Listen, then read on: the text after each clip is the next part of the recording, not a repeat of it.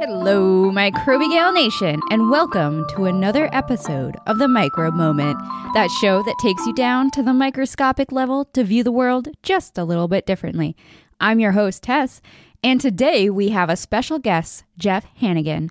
Now, Jeff has not only been a computational biologist at Merck for nearly the past five years, but he also leads the Boston Microbiome Meetup Group and is on the scientific committee for the Microbiome Data Conference happening in Boston this year in June. So I'd like to welcome Jeff to the show. Thank you so much for being here, Jeff. Yeah, no, absolutely. Um, and thanks for for having me on on the podcast. This is really cool. Let's dive right in. Can you tell us, Jeff, a little bit about yourself, particularly what is your micro moment? How did you find out about the unseen world, and what is it that most captivated you about microbiology? Um, yeah, I mean, I I feel like I kind of have micro moments every day because there's just so much cool stuff going on. But yeah, I mean, you know, kind of like what got me into to microbiology, you know, it, it might be a little cliche, but when I was was younger, I was one of those kids that was kind of, you know, into the science stuff. Um, and and my my parents and family were always really supportive of you know me going off and doing those kinds of things. And uh, yeah, you know, when I was in in high school, we read the book The Hot Zone, um, which is, you know, all about Ebola. And, and I remember thinking, like, that's really cool. You read that um, in high school? Know. Yeah, yeah. It was a wow. it was like a, a, late high school. It was probably like junior, senior year or something. And yeah, I like got super into it and I was like, this is cool. And like I was talking to our our biology teacher and he had a student um, that had gone on to I think the CDC or something. And uh, so it was kind of cool, just like, oh, you know, tell me about that. I remember like pre college sitting on the, uh, the, I think it was the American Society for Virology website. Um, it was like a, an old website at the time. I think it was just text basically, but they um they had a thing of like if you want to be a virologist, this is how you get into it. And they're like you should go into biochemistry or something. And so I was like, okay, cool. I'll I guess that's what I need to do. Um, so that's kind of how I, I got going. And then, yeah, kind of fast forward through through college and, and grad school and stuff. And um, yeah, still doing microbiology things and still enjoying it. yeah. So so when you were in your undergrad, did you specifically go for microbiology or did were you in biochem? Uh, so I started in biochem and then I moved over to molecular biology um, just because like the way the courses worked out, the molecular biology had more biology courses, biochemistry had more chemistry courses, and I, I wanted more of the biology courses. I did that. Um, we we didn't really have a microbiology major, but you know I was able to take microbiology classes and and learn about it, and uh, ended up you know spending time in a micro lab when I was there. So yeah, it was fun. yeah. So if you started with biochem, I'm just kind of curious when did when did the computational biology stuff come in? Was that not till grad school? No, that's a good question. Yeah, that wasn't until much later. Yeah. So, yeah, I, I trained as a bench scientist. And then in grad school, yeah, I started to get into the microbiome and, and computational biology in my thesis lab um, in Elizabeth Grice's lab. And yeah, I mean, I kind of knew a bit about computers before, although I'd never like taken a class in it. But yeah, I just got into it and really, really enjoyed it. Uh, and I guess that's another thing I'm still doing is, is the computational side. So, yeah, and we'll talk a little bit more about that later because, yeah, I love computational biology. I think it's really fascinating. It's a lot of fun. yeah, it is. First, I want to know what do you have a favorite food or beverage that is microbe inspired?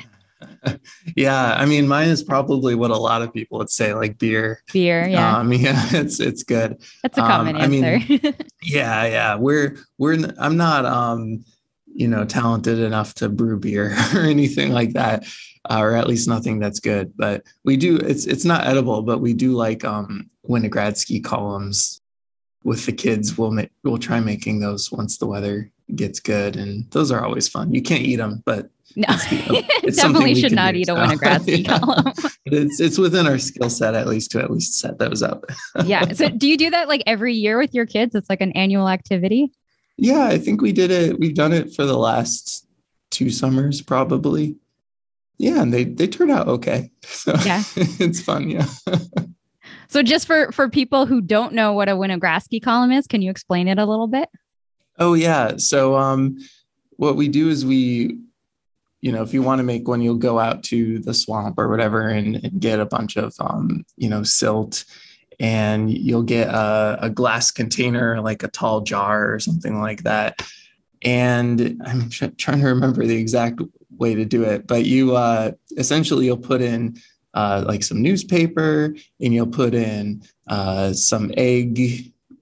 It's either the egg white or the egg yolk. This is it's terrible that I can't remember. Um, and and you put those in and you kind of layer. And and ultimately, if you Google the Winogradski column, you'll see really cool pictures of you know the different layers. Like as it goes from aerobic into anaerobic, um, you can kind of see how things grow, and it's it's a fun way to learn about microbes and to see them in their their different environments all in one place. So definitely, I don't think I'm doing it justice explaining it, but people should definitely uh, check it out. yeah, yeah, they're they're really fascinating. They're great pieces of artwork. I think it's a it's a wonderful way of combining science and art. I think with the Winograsky column. Absolutely. And so, kind of leading away from that, do you have a favorite microbe or favorite microbe function specific yeah, no, that's a, a cool question. Um, yeah, I, I don't know if I have a favorite microbe because they're all all cool, but I do uh, I do really enjoy bacteriophages. Um, I think they have they have a really interesting history in molecular biology and, and phage therapy and and how that evolved over the last I guess hundred years or so and of course they just they do a lot of really crazy things. And they they're always like breaking the rules of, of biology and stuff which which keeps it fun. So yeah i always like phages. They're always fun thing to read about and study. Yeah they are. Is right now is america doing any phage therapy clinically or is it all on research level still? It's been kind of a while since i've looked at clinicaltrials.gov i i think there are still are some exploratory stuff going on. Yeah, it seems like it comes and goes. Um, I, I, there's there's one company, Intralytics, I think, that does a, a, lot of interesting phage therapy stuff, and they've got some things. Um, I think they might have like some FDA food approvals or something like that. Um, so there's there's some stuff going on, but nothing quite big enough yet, I don't think, to replace antibiotics. Or not yet, like not that. yet. Same with not, the probiotics, right? And anything right, with, right, yeah. we're moving in that direction, not there quite yeah, yet. Yeah. Do you consider yourself more a virologist over like a microbiology? I know like microbiology is usually considered bacteria centric, and then virologists are vi- viral centric, and then mycologists are fungal centric. Where do you where do you sit in the microbiology spectrum? Yeah, probably at the microbiology level, just because I think of myself kind of sitting in, you know, the bacteria slash bacteriophage camp. Um, mm-hmm. So yeah, may, maybe a foot in two camps. it's not a bad place to be. So you've been at Merck now for about five years as a principal scientist and computational biologist. Can you tell us a little bit about your journey into this role and what you do in this position? Yeah, no, absolutely. So as far as my my journey, I mean, you know, I, I was really admittedly more on the academic track for a long time. And, you know, went went to get my PhD thinking that I was probably going to, you know, be a professor or something like that. And and I started learning a bit more about industry in grad school. So I was at at Penn, which I think has good industry like they put on good industry opportunities and you know you would hear people from like vaccine developers from companies would give talks and, and like interesting scientific talks from a non-academic space which is really cool like government too we would we would hear some talks about that. Were, were they were they talks about the job positions or are they just people from those positions giving research talks? It, it was more research oriented i'd say. Yeah. Um, yeah. So so we would hear those. And then in my postdoc i was doing some some advising for a small startup uh, which was a lot of fun. I really enjoyed that. How did you get into that? I i got connected through a friend and then yeah it just kind of went from there. Uh, and so I, I, did some advisory work for them. And and that was a lot of fun. It exposed me to more of like the startup space and that was really great. And so in my postdoc i kind of continued to explore these non-academic career paths um, and doing informational interviews with folks and that sort of thing. And yeah one of the the informational interviews i did was with someone at you know the Merck Exploratory Science Center where I'm at now, so you can guess how that went. But yeah, you know, she was like, "Oh, you know, um, we do have a position open, um, and you might be a great fit. Would you mind sending me your CV, um, and we can take a look?" And I thought, "Yeah, okay, I'll." You know, it'll be good practice. I, I did think I would have a chance, but I, I did it, and it it kind of went from there. And uh, yeah, it became a job and, and, I took it and and it's been a lot of fun ever since. To to answer your question about what what you do, our site's a little unique in that we're very early stage discovery and sometimes it's almost kind of like academic industry hybrid-ish feeling stuff.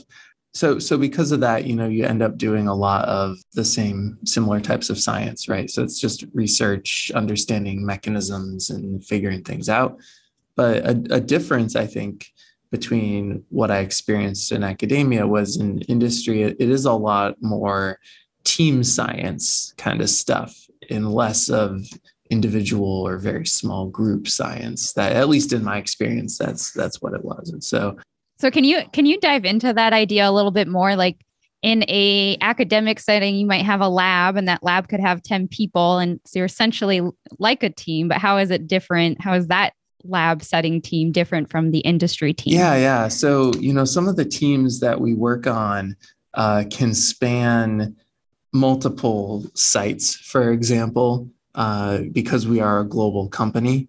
So, you know, maybe you'll have some folks that are molecular biologists um, down in Pennsylvania and maybe some statisticians in New Jersey and some clinicians in San Francisco and maybe you'll get um, like machine learning folks over in the Czech Republic.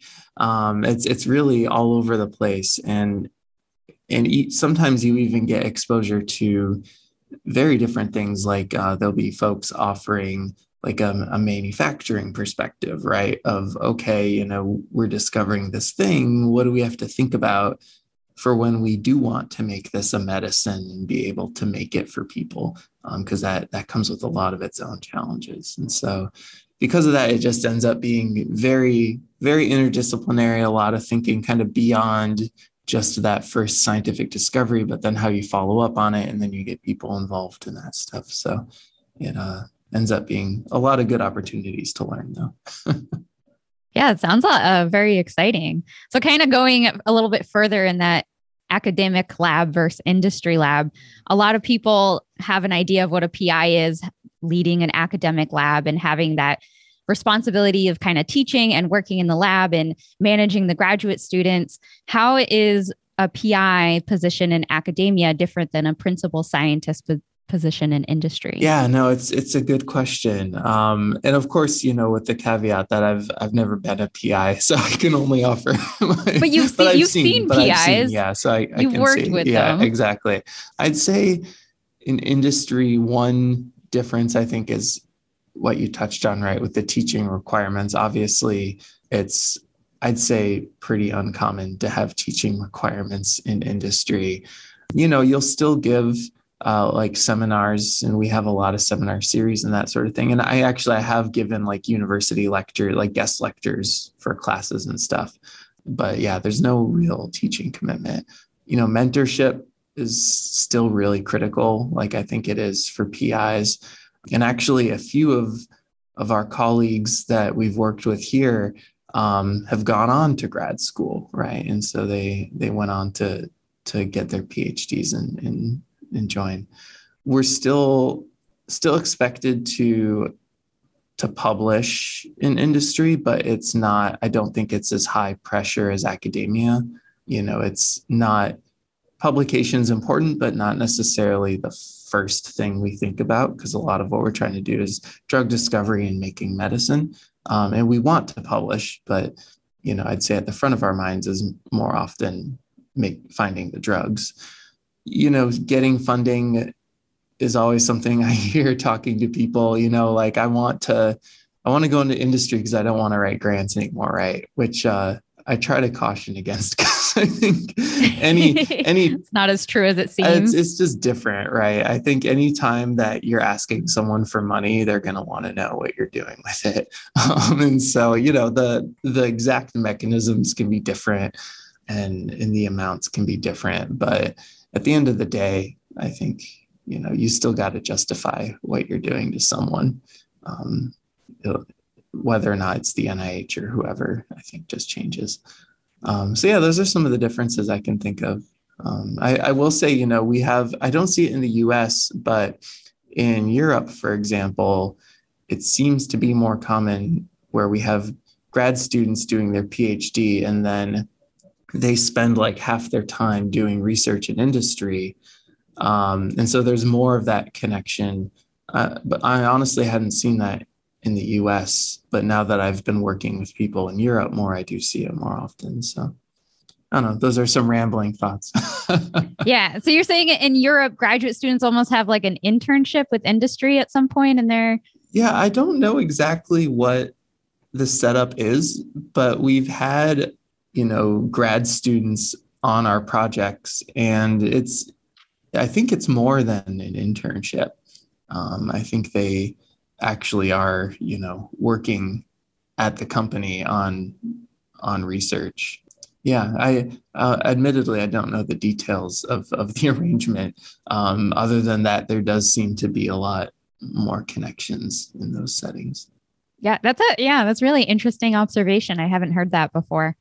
I'll have to ask my my European friends if they yeah yeah they have that. As, so I want to talk a little bit more about what it means to be a computational biologist. Can you tell us what computational biology is and why it's important and what your role is in that field? Yeah, no, absolutely. I think um, you know, one thing I think about with that is uh the question of you know what is a computational biologist versus a bioinformatician right? Versus a machine learning expert right, versus right, exactly. Um, and you'll probably get a different answer with everyone you ask. I the the explanation i've kind of found to be helpful is when when i hear of bioinformatics it generally is in more of a um, lack of a better word, like service provider role, right? Like you are doing the informatics for someone else who's actually, you know, taking on the research project, if that makes sense. And then computational biologist is more the scientist really driving the research um, and pushing that forward. The other way I kind of think about computational biology is that, you know, instead of using a pipette, I use a computer kind of thing. And so a lot of a lot of it is pretty similar, I think, to what you're doing in molecular biology or microbiology or whatever. You're just not necessarily at the bench. You're you're using different approaches and you're using computational approaches to to find your answers. Why do you think it's important? Why is computational biology important to our society? Yeah, it's a good question. I think with the all the big, you know, quote unquote, big data and, and the crazy amount of genomics that's been enabled through all these sequencing technologies like Illumina and, and others in the long read sequencing space. We, we just have so much data to get through. And I think that the computational biology space is, is so critical for getting getting a hold of that data and, and trying to wrap your mind around it and, and figure out what it all means because it is just so much. Yeah. Yeah. So I wonder if we can dive into a, a particular research project that you've been really proud of in, in recent years. Do you have one yeah. in mind? No, absolutely. Yeah. Maybe I'll I'll even cheat and give you two. but you know, one that I thought was really, really cool uh, was working out this program called Deep BGC. And it's this deep learning algorithm to identify biosynthetic gene clusters out of bacterial genomes or contigs.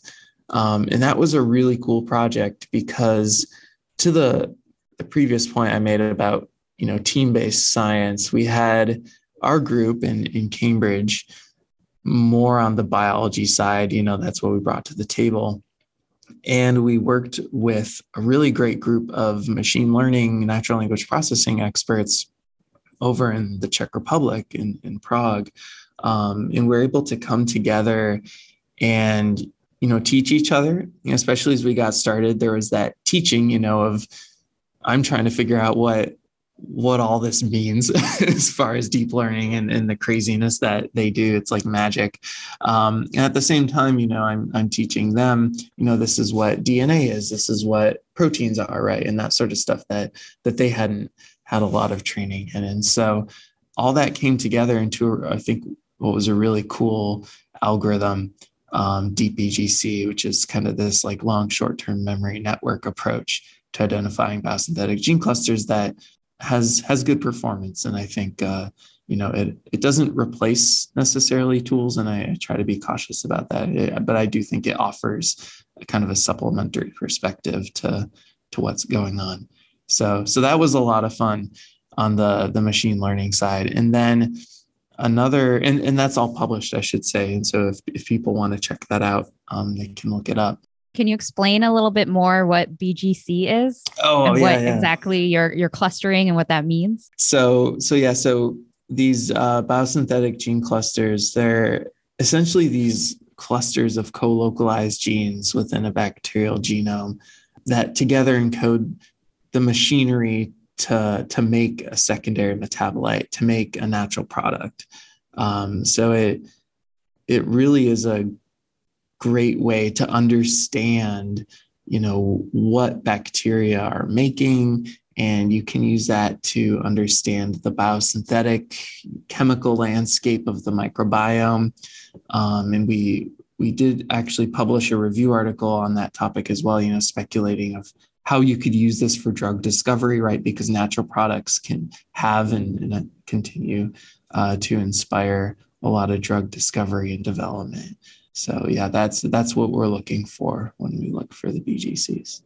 Yeah, I think I, I recently read a paper, uh, Matthew Biggs at Ag Biome, and they did Oh, a, a similar awesome. thing where they're using machine learning. I think they did neural network machine learning.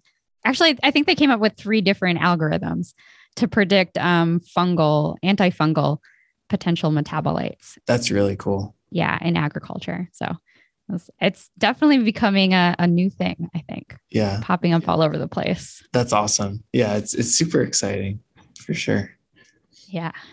So, what's your second project you'd like to share? So yeah, the second one, which which is also published, we looked at uh, the association between the microbiome and vaccine response, and so we show in the paper, uh, you know, that treatment, and this is all in in in vivo models, you know, able to show that based on you know different antibiotics that they're exposed to, um, we see different resulting vaccine responses, which is really interesting and really important. And then, you know, thinking about if we let the microbiome recover after an antibiotic treatment, do we also recover that vaccine response? And, and we find that to it seems be the case that, that as the microbiome recovers, that that resulting vaccine response recovers. So overall, I think it's it's a really interesting early stage look into that space right as far as you know vaccines which are so important and and even now i think more so at the top of people's minds with with covid and stuff you know what what role does the microbiome play? And then how can we use that uh, therapeutically to make better vaccines for folks? So that that's been a fun one. So, so what were some of the responses you were seeing? Like, was it just on the efficacy of the vaccine, or?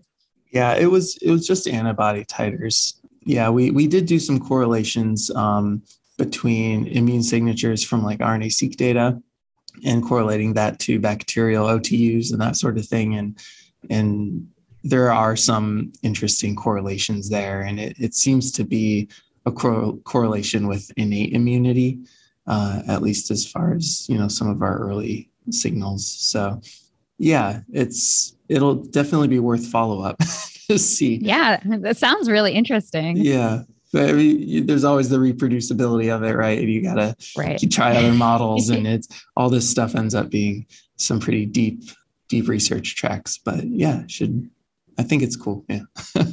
yeah. So when you say the microbiome needs to recover, what is that time frame? You worked with mice, I'm assuming. Yeah, yeah. So we we did some some mice, and the ex- main experiment we did for that, we gave them a seven day course of antibiotics. And then we, by default, we would give them that. And then we do a day long washout. And then we would start the vaccine regimen. But then we started taking it back. And so we'd say, okay, do the antibiotics and then wait seven days. Do the antibiotics, wait 14, do it and wait 21. And as you step back, you see this other step of vaccine response going up. And so pretty short time frames, honestly, uh, as far as recovery goes. So yeah. So what what percent would you say in mice at the 21 days is the recovery of the microbiome back to where it was prior to antibiotics or it's just Ooh, closer yeah. than where it was at the beginning? That's a good question. Yeah, you know, as far as we could tell, it didn't get back to where it was entirely right. before they started uh, which I think makes sense in the context of other literature. But it was closer to your point. So mm-hmm. probably as good as it was going to get. yeah. so, what, what do you think is most challenging about the kind of work that you do and, and using computational biology in the field of microbiology? Yeah, no, good, good question. I think honestly, the biggest challenge, and we see this a lot, is uh, it's just a lot of data, right? to, to that point around computational biology and having so much data, it's it's more and more all the time. You know, you've got metagenomics data, you've got sometimes metatranscriptomics, metabolomics from blood, from stool, crazy amounts of data coming from all over the place and just trying to figure out you know how can we use this effectively? You know what types of analyses should we be doing? What kind of like network analyses can we be doing? You know what what systems biology approaches should we be leveraging? It's it's just a lot of a lot of big kind of new exciting questions i think given the the maturity of the field now that there's a lot of these additional methods and platforms. Right yeah. I guess uh to look at that in the scope of your other projects. When you're thinking about one of those projects that you mentioned before how much time does it take to go from start to finish? And how much of that time is analyzing the data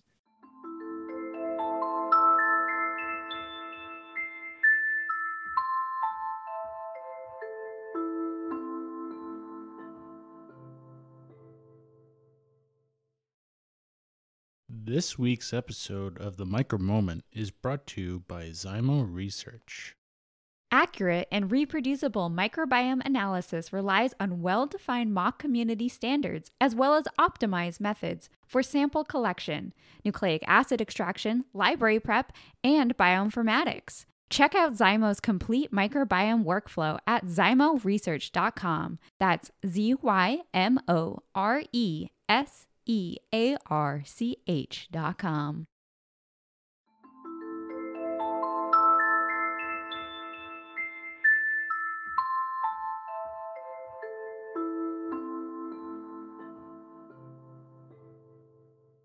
yeah that's uh that's always the trick right is is making sure that you get enough time to analyze because i think the temptation is to not you know not always allocate as much time towards the analysis compared to the the data generation.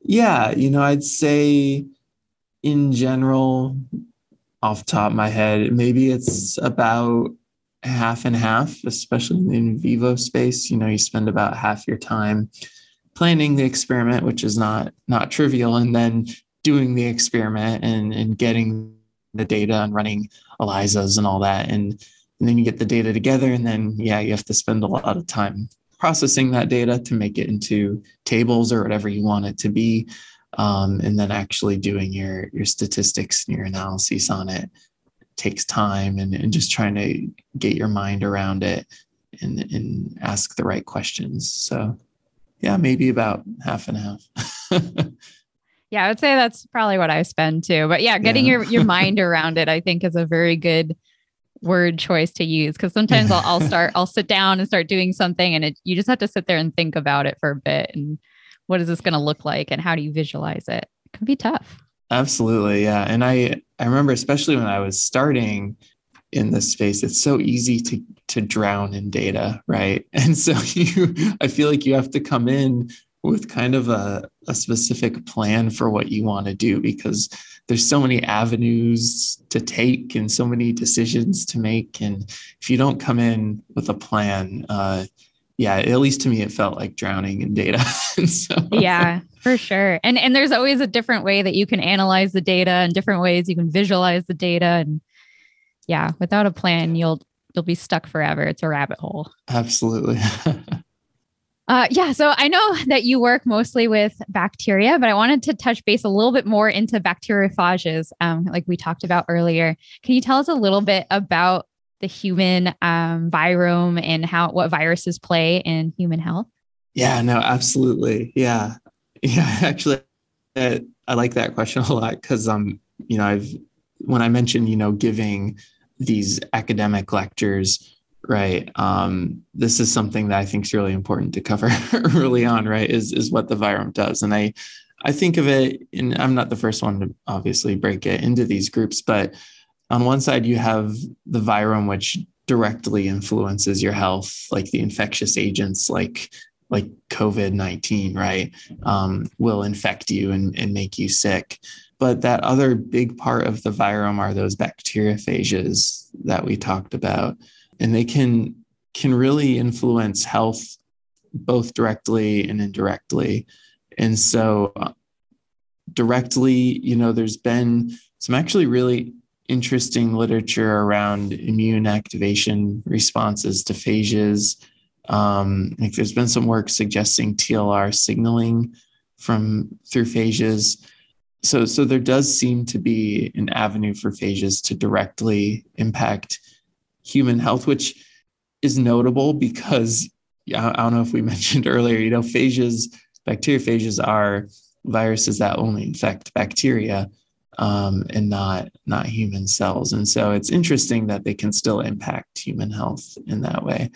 But then maybe the more obvious way that they can impact human health is indirectly by working through bacteria. Um, so you know that virome of phages can can kill off bacteria to influence the microbial communities, or they can, you know, impact um, activity of, of bacteria or virulence um, and those sorts of things as well. So yeah, th- those are kind of the ways we think about, you know, phages and, and how they can impact health in a variety of ways. Interesting. Yeah. So I know that there is um, yeast and fungus and bacteria and viruses like all hanging out in your gut.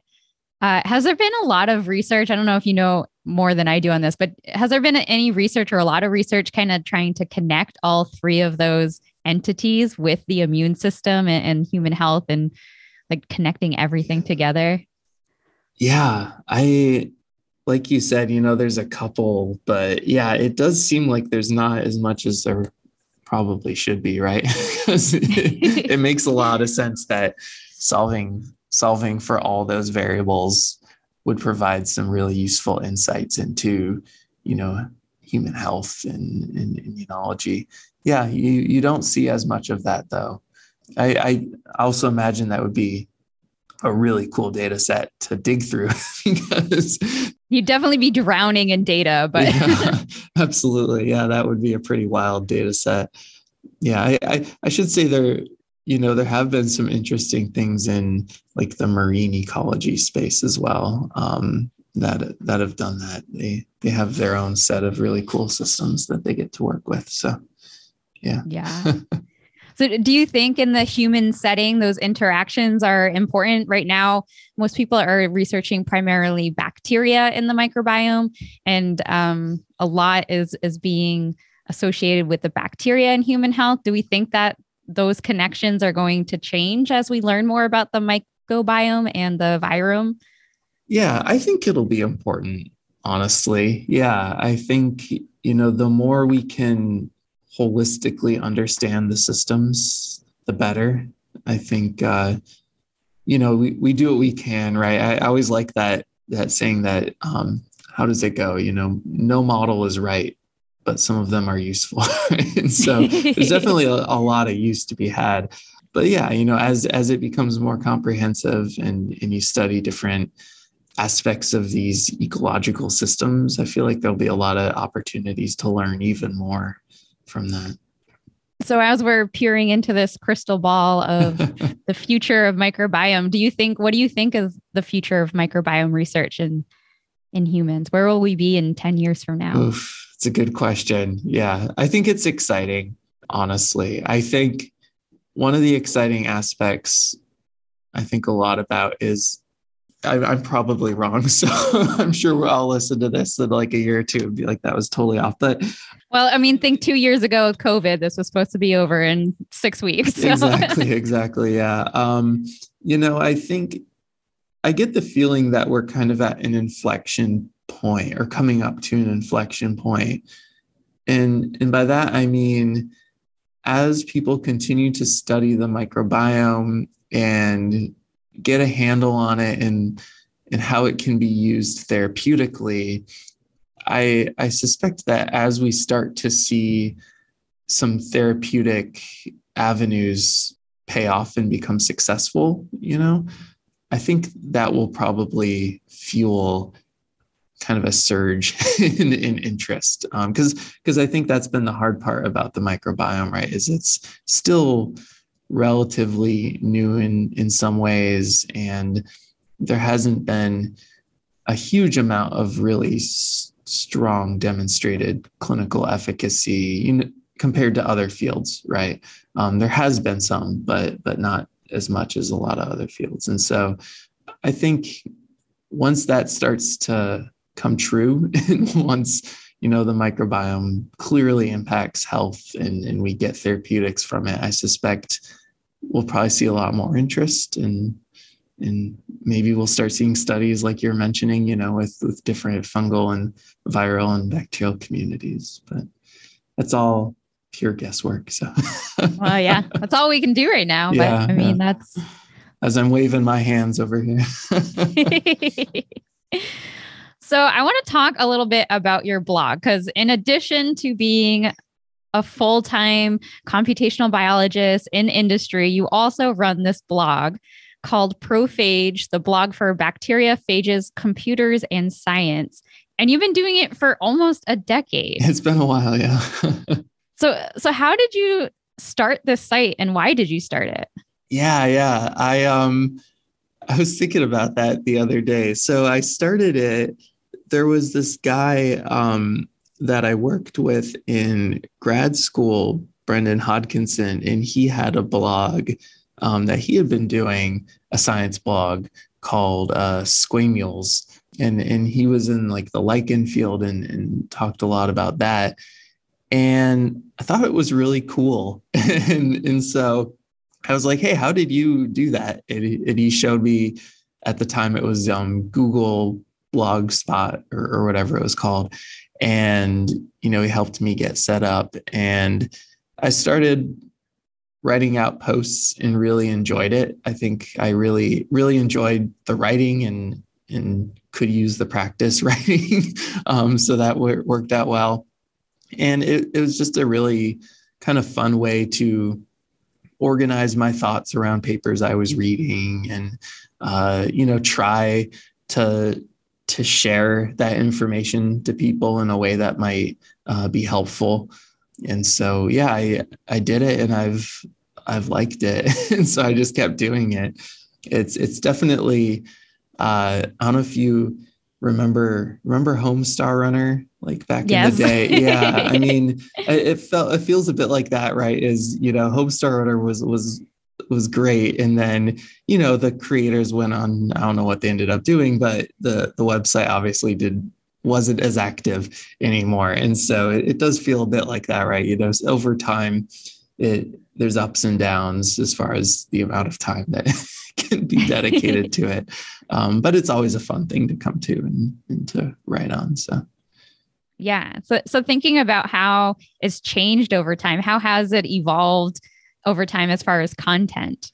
Yeah, I think, you know, it's, it's kind of grown in its style. You know, I've, I've kind of been able to hone that craft, I guess, if that's the right way to say it. As far as content, it has kind of always been about you know the science and I, I try different things right? So i'll write about papers um, there have been times when i've wrote about my own papers to give like a little behind the scenes kind of perspective stuff. I'll write about like how to do things like i had one about you know how to start your own lab notebook on github and you know code things right with code examples. So over time i've tried stuff. Uh, I don't know if I've ever landed on any, any specific. I, I am still just trying stuff, and uh, I guess whatever whatever feels like it's needed at the time. yeah, I mean that's a good way to go about it, right? And yeah, dabble I, in everything. Yeah, I, I will say it's it's grown. You know, I mentioned Blogspot, which was a Google thing. Um, I did eventually grow it into its own second iteration, which is more of a dedicated website blog. And so that's where it lives now is it's kind of hosted through github on top of this platform called jekyll uh, which lets you build it. And it it does have some coding. So if, if folks are looking for uh, excuse to do some coding and to blog at the same time it can be a pretty cool tool. Um, but that's that's another way that it's it's evolved. So so why github? Github would be free right to host a blog on there it's free. Yeah, it's free, yeah. Um, which is great. so, um, yeah, I like that. I do like that it requires some coding because there's some flexibility that comes with that. But at the same time, it just gives me an excuse to jump into the command line a bit. Um, I did, I mean, perhaps one of my greatest scientific achievements, you know, jokingly, was that, you know, my my GitHub handle is microbiology and I don't know how I got that. No one had taken it when I when I tried it out. So through that, I get this free domain of microbiology.github.io, uh, which has worked out really well too. So yeah, yeah, that's definitely got to help draw some some people to the site. Yeah. So at the beginning of the year, you asked the Twitterverse what questions people had about industry, and since then, you've been creating blog posts. I think you have three right now that address one yeah, question yeah. each. What sparked yeah. this idea? Yeah, I was, you know, thinking about how last year I did quite a few career chats with, you know, groups of grad students and postdocs and, and that sort of thing. And and that's great and, and I love it and I'll, I'll still do it. And I, I just started thinking, you know, I can give give that information in that way and it's it's a great way to do it but is there maybe a broader way that I can provide that information to people? And so I thought you know why not just write it down? I just write down what I would usually say to some common questions and uh, then people can find it you know kind of like how I found you know back in the day found found the ASV website that helped me learn how to be a microbiologist. You know, maybe someone can find this information and it'll help them be a microbiologist. And so uh, that's kind of what what sparked it. And it's it's been really great too, just hearing the questions that folks have, because then that helps me understand, you know, more of where the need is and where the the gaps are that I can can try to help address. So that's that's kind of how it it went. yeah. So are you working on a question now or you haven't have you started the fourth one yet? Yeah, it's yeah, it's been sitting life life got in the way the last two weeks. But um, yeah, it is sitting on my computer. It needs to get posted. um, what is it on? Uh, so I actually kind of have two. One of them I'm writing up on publication in industry and what that can look like. And another one I'm kind of writing at the same time. Maybe I should just pick one to finish. Um, is that uh, is is about what an interview in industry would would be like because I I remember that was a bit of a black box for me. You know, you you might get an interview, but who knows what that means so um, you know just trying to to at least provide what i've observed you know through my own experiences and, and, talking to people about what that can look like. So those will uh will go up when i get a chance. Cool. Yeah i'm looking forward to those. Probably before this I don't, I don't, know what the turnaround between recording and air is but we'll, we'll see who gets there first. Yeah it'll be a race exactly. So, so looking back on your own experiences in industry, is there anything that you had completely wrong that you you you you had thought was going to this was what industry was when you were a grad student, but then when you transitioned, you were like, wow, that was way off. Yeah, I think um, you know one thing that I've observed that I had heard differently before I joined indus- industry was about you know how projects can be kind of dictated to you you know this idea of someone from business is going to walk in and kill your project and they don't know anything about it right? Like that kind of sentiment. Mm-hmm. and so i had heard that at times in academia but i i've not found that to be the case. I think it's you know for one you're hired as an expert in your field. And so people will want your expert opinion right? And they they want to uh, support what you do. And, and i'm not saying that would never happen because i'm sure there will be people listening that that have experiences that that's maybe happened. But at least in my own experience yeah I, I haven't really found that to be the case. It's usually usually things are are very driven by the scientists and, and their expertise is generally considered. And at least, you know, that's why I hire people that that know this stuff is to to ask them these questions. So. so what skills do you think are most important for people thinking of being a computational biologist or even just transitioning into industry outside of computational biology? Yeah, no, absolutely. Um, so, you know, I think the basics like R, Python, version control, Git kind of stuff is really valuable. It can be helpful to have a GitHub account, you know, as you're looking, because uh, that that gives people something to look at and they can see, you know, where you're at with with your coding. You know, one thing I sometimes mention is, you know, like networking can be frankly important you know going to like meetup groups and meeting people because for one you can hear about you know opportunities that you might not otherwise hear about. Um, and you can get like the on the ground information right of you know is is this a good group to to work for or not? Or you know what what kind of environment is it? Is it something i would like? So that that is kind of it's not a computational skill but i think it's something to definitely do um, and can be really valuable for opening up you know opportunities yeah i think so too networking is something i think everyone everyone ends up saying yeah yeah it's, it's easy to say it's hard to do it, it definitely is yeah absolutely so I think often as students from whether it's undergrad or graduate school level, there's always these self-doubts of like, am I ready? Is this the right career move for me? You know, what if I'm not a good fit for here? Uh, did you face these similar doubts when you were transitioning into industry? Um, and if so, how did you overcome these doubts? Or what advice do you have for other people that might be facing these doubts today?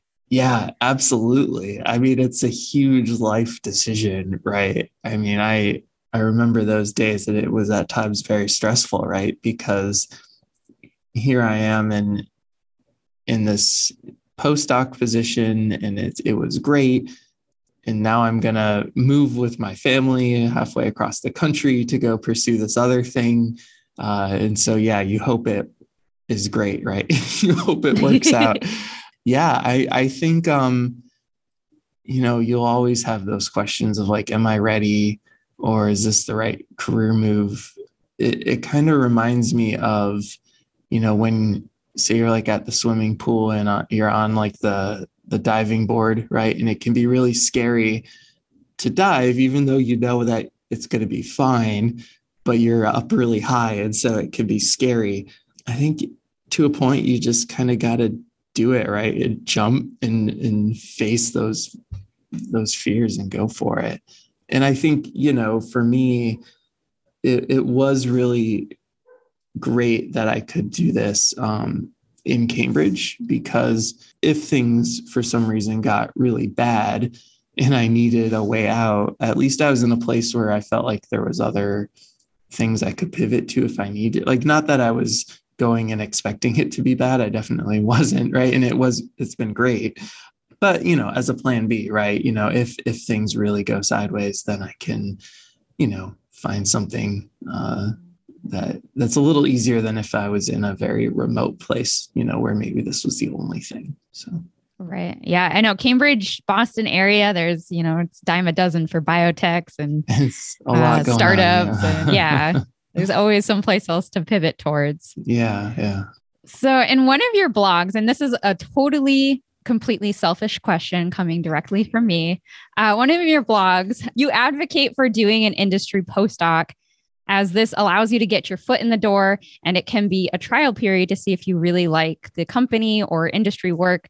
However, I've also heard that doing a postdoc can be really detrimental to your salary trajectory going forward as a postdoc salary is so low. For instance, like a 20% or even 40% increase in my postdoc salary right now is still well below market value. So I'm interested what your thoughts are on this. Yeah, I mean, I yeah, I have thoughts. um, no, I, I mean, you can share. yeah, no, I mean, I, I feel like I've always been a, a proponent of, of higher salaries. Right. And I remember I, when I was a postdoc was during, um, uh, I don't know if you, you remember when I think it was under the Obama administration and, uh, they were pushing for higher salaries for postdocs, right? It was part of the minimum wage thing.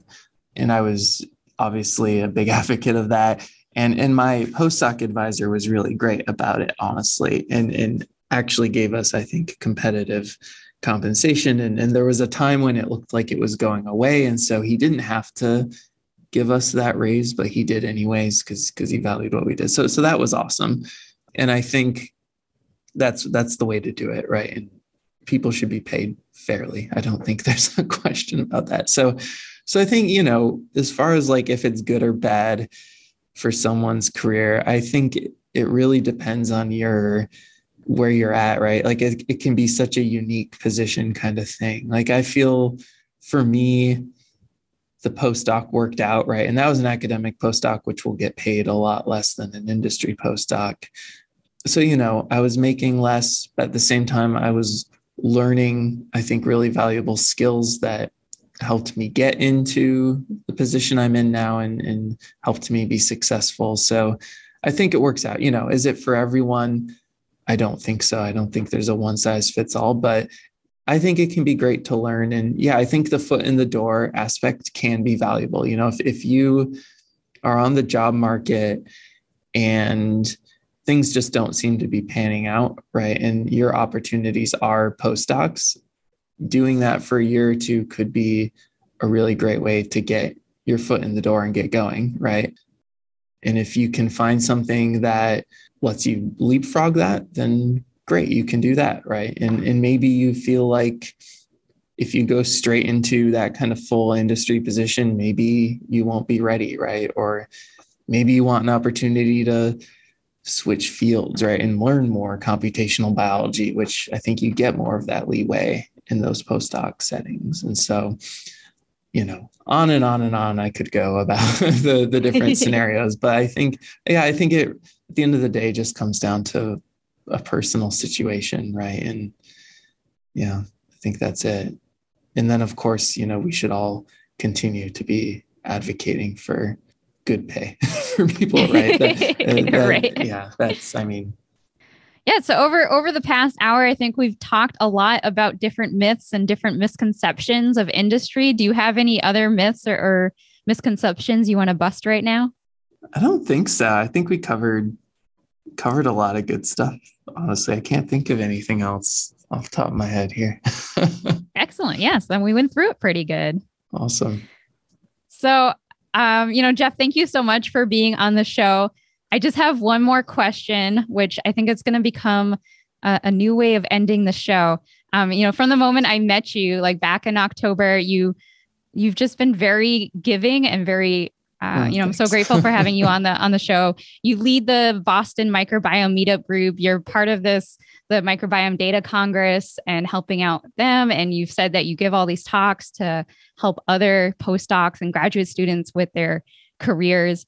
Um, so I'm very grateful to have you on the show and for everything that you do. And I was wondering if there is anyone that you'd like to show some gratitude towards at the end of the show. Yeah, that's that's really nice. Yeah. Well, thank thanks for the kind words. It's very, very nice.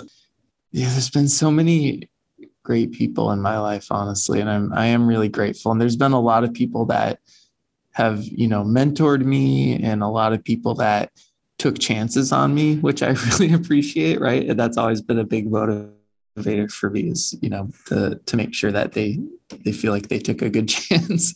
um yeah, I mean, you know, I, it's always a little dangerous maybe to to name people because because you might leave someone out, right? And so I wouldn't want anyone to to be upset. But yeah, I mean, you know, like I, I said, my my parents were always, you know, supportive of science, um, you know, as as a profession, which I think is is great.